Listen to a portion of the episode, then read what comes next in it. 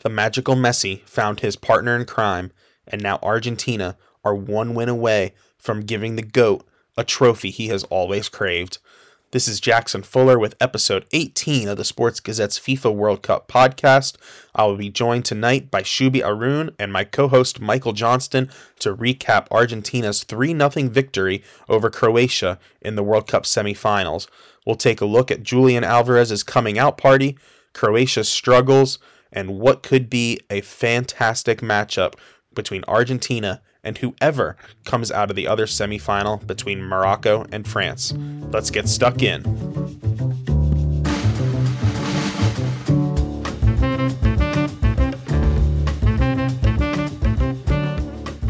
Hello, everyone. Jackson Fuller here with the uh, latest episode of the Sports Gazette's FIFA World Cup podcast. Uh, tonight, I am joined by my co hosts. We're finally back on together, Michael Johnston. Michael, how are you tonight? I'm doing well, mate. How are you? Doing well. And uh, Shubi Arun is joining us as well from live from a bus stop in Twickenham due to the train strikes in London. Shubi, uh, I hope you're not too cold right now. Nah, all good, all good. Good to be here, guys. Really yeah. in the moment. You're gonna get in the moment reaction from me. Uh, emotions all fresh. Shubi, a noted uh, Argentina fan. Well, well, he's got an Argentina jersey. Big Messi fan. Uh, he's he's feeling very happy tonight, as uh, I think most neutral football fans are. I think everybody kind of you know, even if Messi not going to win it, let's get him to this big stage, and the, the hashtag narrative for the final is going to be uh, really peak peak stuff. Whoever they play in the final, but let's talk about the semi final match against Croatia. Of course, Argentina they won 3 0 thanks to uh, two goals by Julian Alvarez and a penalty from Messi. Uh, guys, Messi has stolen the headlines for most of this tournament, but Julian Alvarez tonight was terrific. Uh, Michael, like, just we talked about Messi needing this kind of uh, other players to step up uh, Julian Alvarez really seems like he's settling into that role, maybe as as the Robin to Messi's Batman. I mean, how how impressive has his performance not only tonight but throughout the, this tournament been? Really impressive. I mean, when they, I believe they started the tournament with Lautaro Martinez up front. I, I think maybe, but since he's come into the team, it's like you say, we, we, we kind of caveat every episode we do about Argentina with if Messi play if Messi plays well, Argentina will play well and uh, it's, it's kind of done something to reverse reverse that kind of that kind of narrative. Uh, he was really impressive today. Probably scored the scrappiest goal of the tournament. I would say. I know, I know it was quite an industrious run, but I think it wasn't the easiest goal on the eye. But yeah, super impressive today. He, he's busy. He's he's he's fast. He makes things happen. You know, we see it for Manchester City when he comes on and makes a cameo performance. He always seems to get on the score sheet. So I'm not surprised he's he's doing the he's doing the same for Argentina. Yeah, Shubi, you think goal of the tournament, or is it a little too scrappy and industrious for us to say goal of the tournament?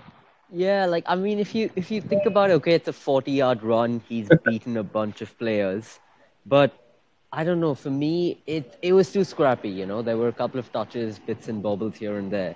Uh, it reminded me a bit if if you guys remember Hatem Ben Arfa's goal uh, for Newcastle against Bolton.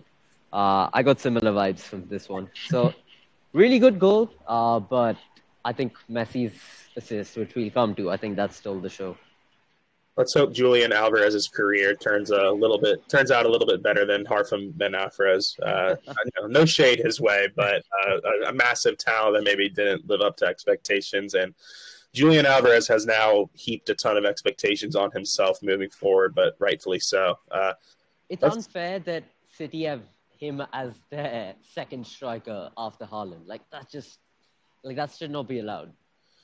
Yeah, I saw some tweet. I think they, they combined it could cost like sixty-five million pounds a year. Like, what incredible business from City, and it's so annoying, very, very annoying. But uh, Mike, I think we want to talk about Argentina for most of this podcast. But uh, before we jumped on, we were kind of discussing Croatia's performance. Was it just a matter of they fell behind and, and didn't react? Uh, you know, it was it was pretty disappointing for them to lose three nothing. They haven't really I think that was their worst World Cup loss in the nation's history. Uh, what do we what do we see from Croatia tonight that maybe led to this kind of blowout? I mean, like you said, we, we touched on it just before we jumped on the pod, but they started the game quite well. I know they throughout the game they didn't really create any clear cut chances. I can't really remember one if there was one.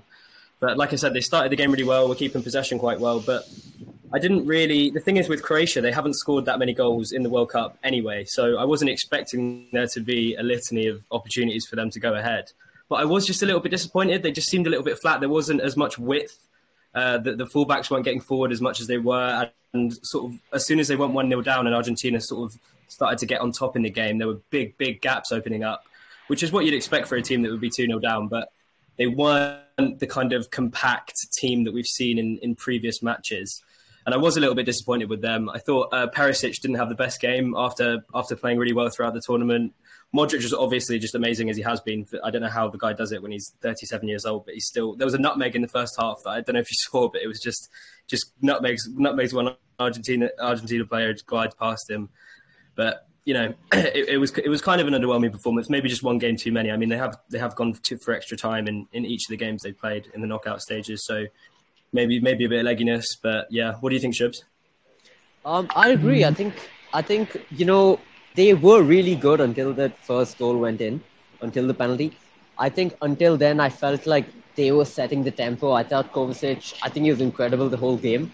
But I think some of the runs he was making from deep uh, really had Argentina uh, on the back foot. I don't think they were dominating the game, Croatia. And I think that second Alvarez goal, I think, killed the game. Honestly, I think two goals in uh, basically what felt like an Argentina home game, right? Uh, I don't think this Croatia team is good enough to come back from that. Uh, I can't really think of too many clear cut chances that came their way either. Um, yeah, and I think I think it's just I don't think Croatia were bad. I just think that like this was just a much better team, and Croatia, this is how far they could go, you know. Uh, so just really that I, I think they can still leave with their heads held high, and I mean, I think we should consider the fact that maybe Modric is you know saving his best self for the third place game, you know, like the most important one.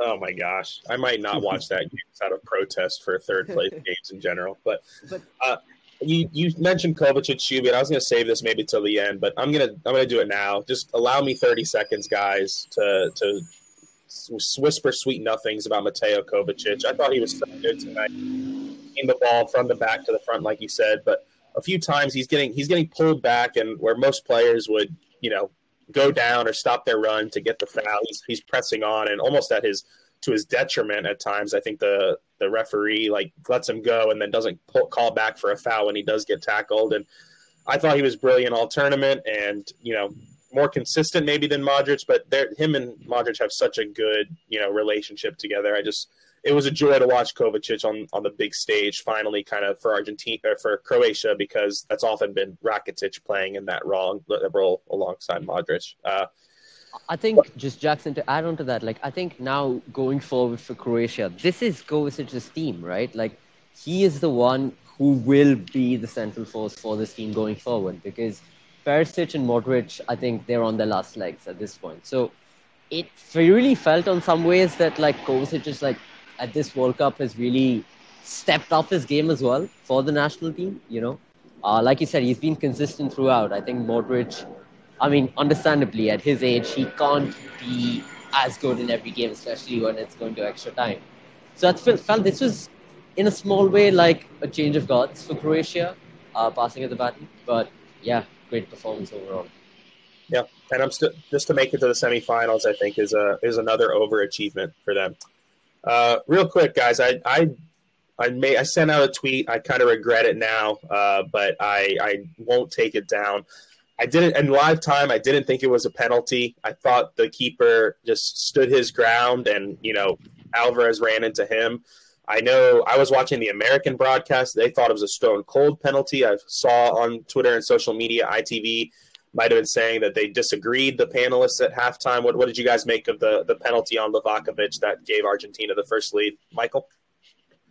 I was well. I was watching the ITV stream, and Roy Keane, Ian Wright, and Gary Neville all didn't think it was a penalty. I don't. I don't understand how. Uh, I, I, think their, their, their argument was the reason he didn't have anywhere to. Uh, the, the reason it was it wasn't a penalty is because the keeper didn't have anywhere to go.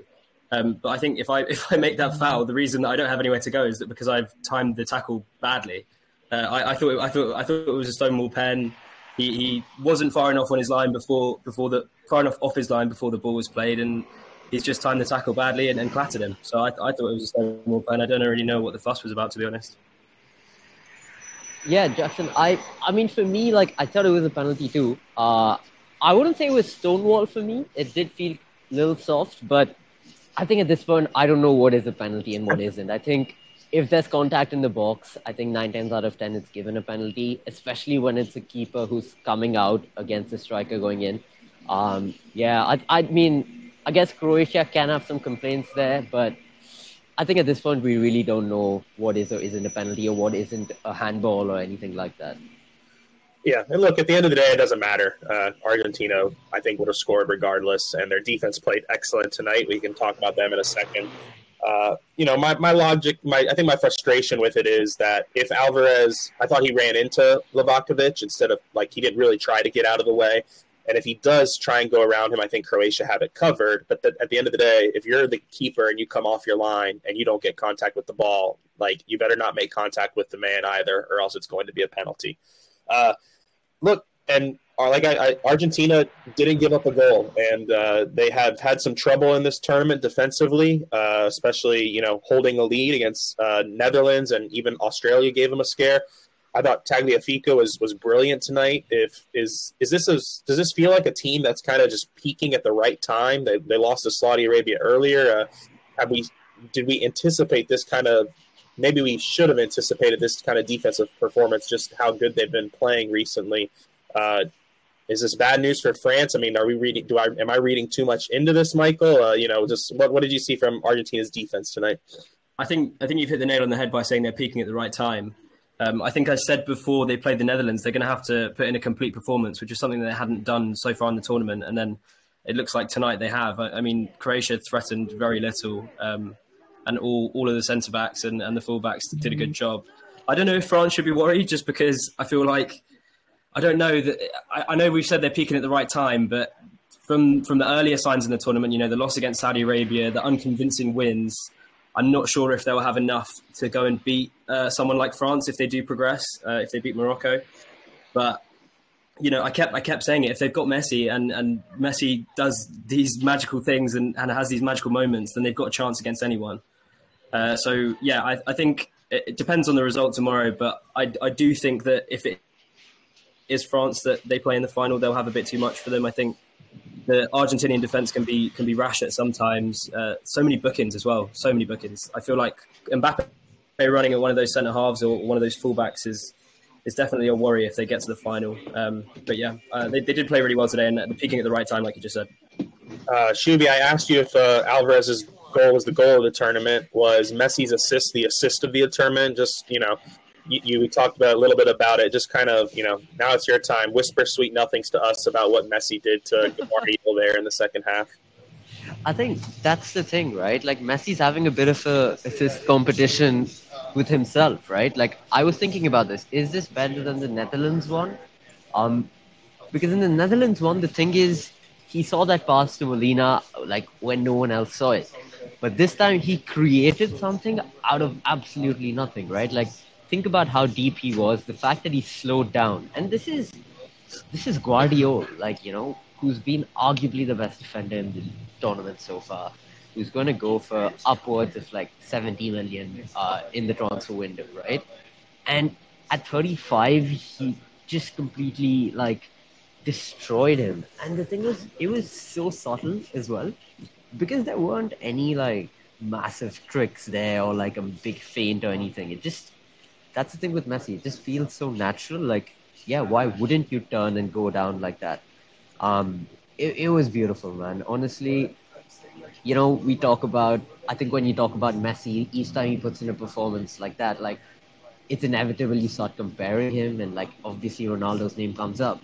Uh, but I saw this tweet uh, during the game which said that imagine that we used to once compare him to Ronaldo. Uh, because for all of Ronaldo's greatness, like Ronaldo can't create something like that, right? Out of absolutely nothing. And it was on a platter for Julian Alvarez. Um, but for me personally, uh, the Netherlands one slightly edges it, but yeah, it's incredible. I think the Netherlands one is more of the prototype Messi assist of what we've seen from him in his career, and you know that kind of run that he did tonight. We still see it from him from time to time, but uh, it's a little bit more rare and uh, it's a little bit more special to me. But it's hard to argue between the two. Uh, let's let's go back to the the Saudi Arabia match where you know Argentina lose that one to Saudi Arabia two one. Uh, I think a lot of us, I was definitely guilty of this. We're kind of throwing the towel in on Argentina. What have they done from that point? What have they changed to get them now to the final, Michael? They've had some, you know, some players in there like Enzo Fernandez and Julian Alvarez, but what have you seen, you know, between the lines that Argentina have done that has kind of changed the tide and, and gotten them now one win away from a World Cup title?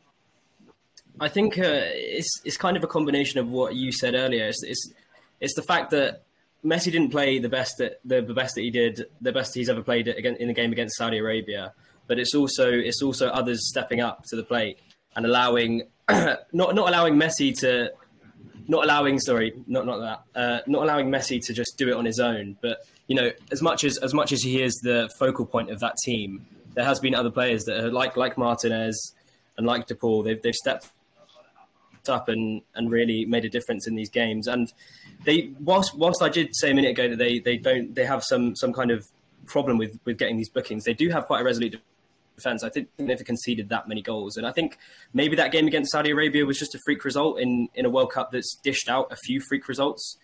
Uh, but they've definitely improved.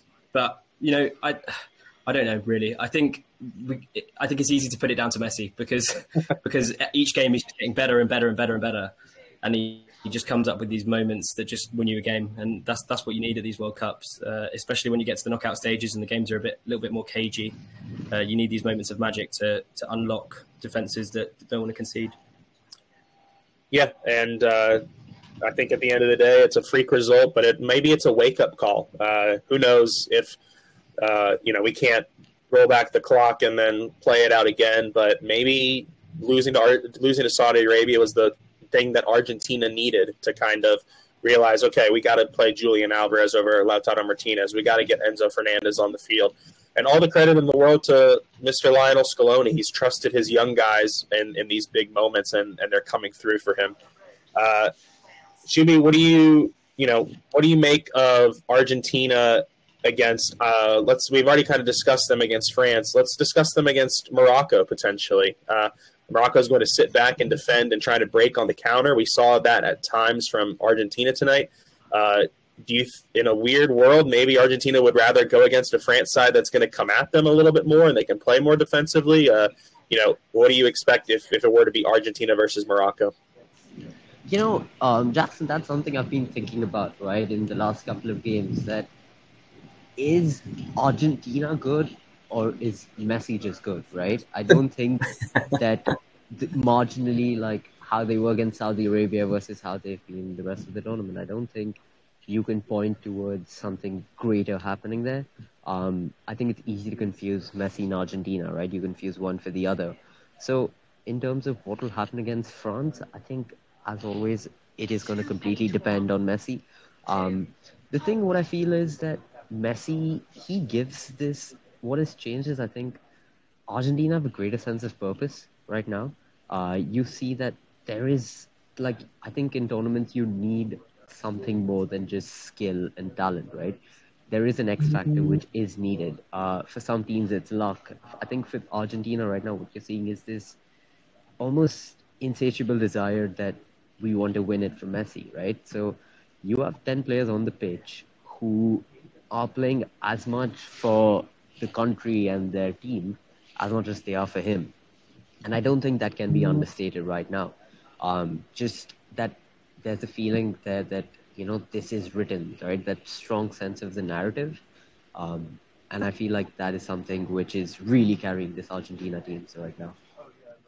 Yeah, and it's going to be narrative versus narrative. Whoever comes out of that other semifinal, France going for their second straight World Cup, or Morocco trying to be the first African country to win it. Uh, let's touch briefly on that right now. I know we did a little bit of a deeper preview last podcast, but Michael, you know, when you when you think about this Moroccan side, they haven't given up a goal uh, that uh, from the run of play for the opposition uh, all tournament. One own goal against Canada. Uh, are you giving them a shout against France? You know, what are kind of what, what matchups too are you maybe you looking for in that semifinal? I think it would be stupid not to not to give them a chance in this game. Uh, I, I, think I saw a tweet after after the last game. Someone said after the last game they played, they said it was a surprise that they went through, and it's like, why is it a surprise? They've they've they've arguably been one of the better teams in this in this tournament, especially defensively, and they've been clinical. They've been clinical when they've gotten their chances on the break. So I think it would be it would be silly to write them off. But this is France; these are the world champions. You know, we saw how well England played in the last game and still managed to lose. So yeah, I, I don't know. I I I have to go with my instinct. I have to go with my gut and say that it will be France against Argentina in the final. But you know, everyone loves an underdog story. I've seen a lot of people saying that they that they don't like an underdog story in the World Cup, which I just don't understand. Uh, I mean, if Morocco got all the way to the final and did win it, it would be one of the best stories in football ever. Um, there was a good question that I saw as well. It would be what would be the better underdog story? Would it be Leicester City or, or Morocco winning the World Cup? Um, and I'm not sure. I'm not sure. Maybe I'll maybe I'll level that. It should be. That's so funny. I was thinking about that as well. Right. I think it's. Um. I think they're both equally like would be massive freak instances, right, taking place. That. Um. I think the difference would be that. Man, I'm actually floored with this one. I'd, I'd say the World Cup. I'd say the World Cup is much bigger. The fact that it comes around every four years. Um, and also the fact I think Leicester winning the league came at a time when every other team, right, in the league was struggling, right? They were going through transitions, they weren't as strong. Um, but this World Cup, you have a France team which is absolutely unstoppable. Uh, you have Lionel Messi playing like some of the finest football of his career, right? Um, so I don't think you can underestimate the opposition, uh, the quality of the teams at this World Cup, as we've seen, right? That every single African team has won at least one game, right? You have Asian teams doing well. Um, so I don't think you can underestimate or play down Morocco reaching or going all the way as, or they just lucked out, right? Because of the draw. Um, and yeah, I mean, when it comes to the game tomorrow, um, I think I think the thing with Morocco is I think they're already on their last limbs. Uh, I think I was seeing somewhere about how by the end of the Portugal game, Hakimi was the only one from the defense who was still on the pitch, right? The original backline, right? Everyone's injured. Um, so I think it's going to be a real test for them. Um, and yeah, France, man, like it's almost like they're playing on cruise control at this point, right? Um, yeah. They they haven't really had to dig deep or suffer at any point, um, which could perhaps play into Morocco's hands in the sense that if they have got from France on the ropes until like the late in the second half. Uh, it could go either way. So I, I'd edge France, honestly. Yeah, I think for Morocco to win tomorrow, they have to score first. They just they just have to. If they if they go down, I it's hard for me to imagine them scoring twice or even you know not giving up a goal another goal to France because they're going to have to come out of that defensive shape. Uh, just real quick, I said this on the last podcast, but you know, to your Leicester and Morocco question, I think Morocco is the more fun and shocking story, or the more thrilling story. But it's Leicester City's the more shocking result, just in the fact that they did it over the course of a 38 match season, and this is at the end of the day, this is still just seven matches, and uh, it's it'll be a, a, complete underdog story and very impressive from Morocco, and not taking anything away from them, obviously, if they do go on to win it. But there's a difference between doing it week in and week out in the Premier League, and on a cold night in Stoke. Is that how you Brits say it, or uh, where, where is it? Uh, so, uh, it's a, a warm night in Doha. So. All right, guys. Well, uh, I think I think that should be enough for now, and uh, it's uh, really set up for a fun final. Regardless, I think I was. I will admit I was cheering for Croatia tonight because of my my Kovacic and Modric fandom, but they were kind of out of all the four teams the one that was like, oh, there's not so much juice there if they make the final compared to the other three. So uh, we've got we've got really a, a tasty final on our hands. So. Uh, thank you so much for joining me tonight. Get home safely. Try not to fall asleep on the bus. that that Messi turn's gonna keep me awake all night, bro. Don't worry. awesome. And Michael, good to, good to be back on here with you, man. We'll do it again very soon. Let's do it, man. Good to be back. Awesome. All right, guys. Uh, thank you for listening, and uh, we will be back tomorrow night recapping France versus Morocco.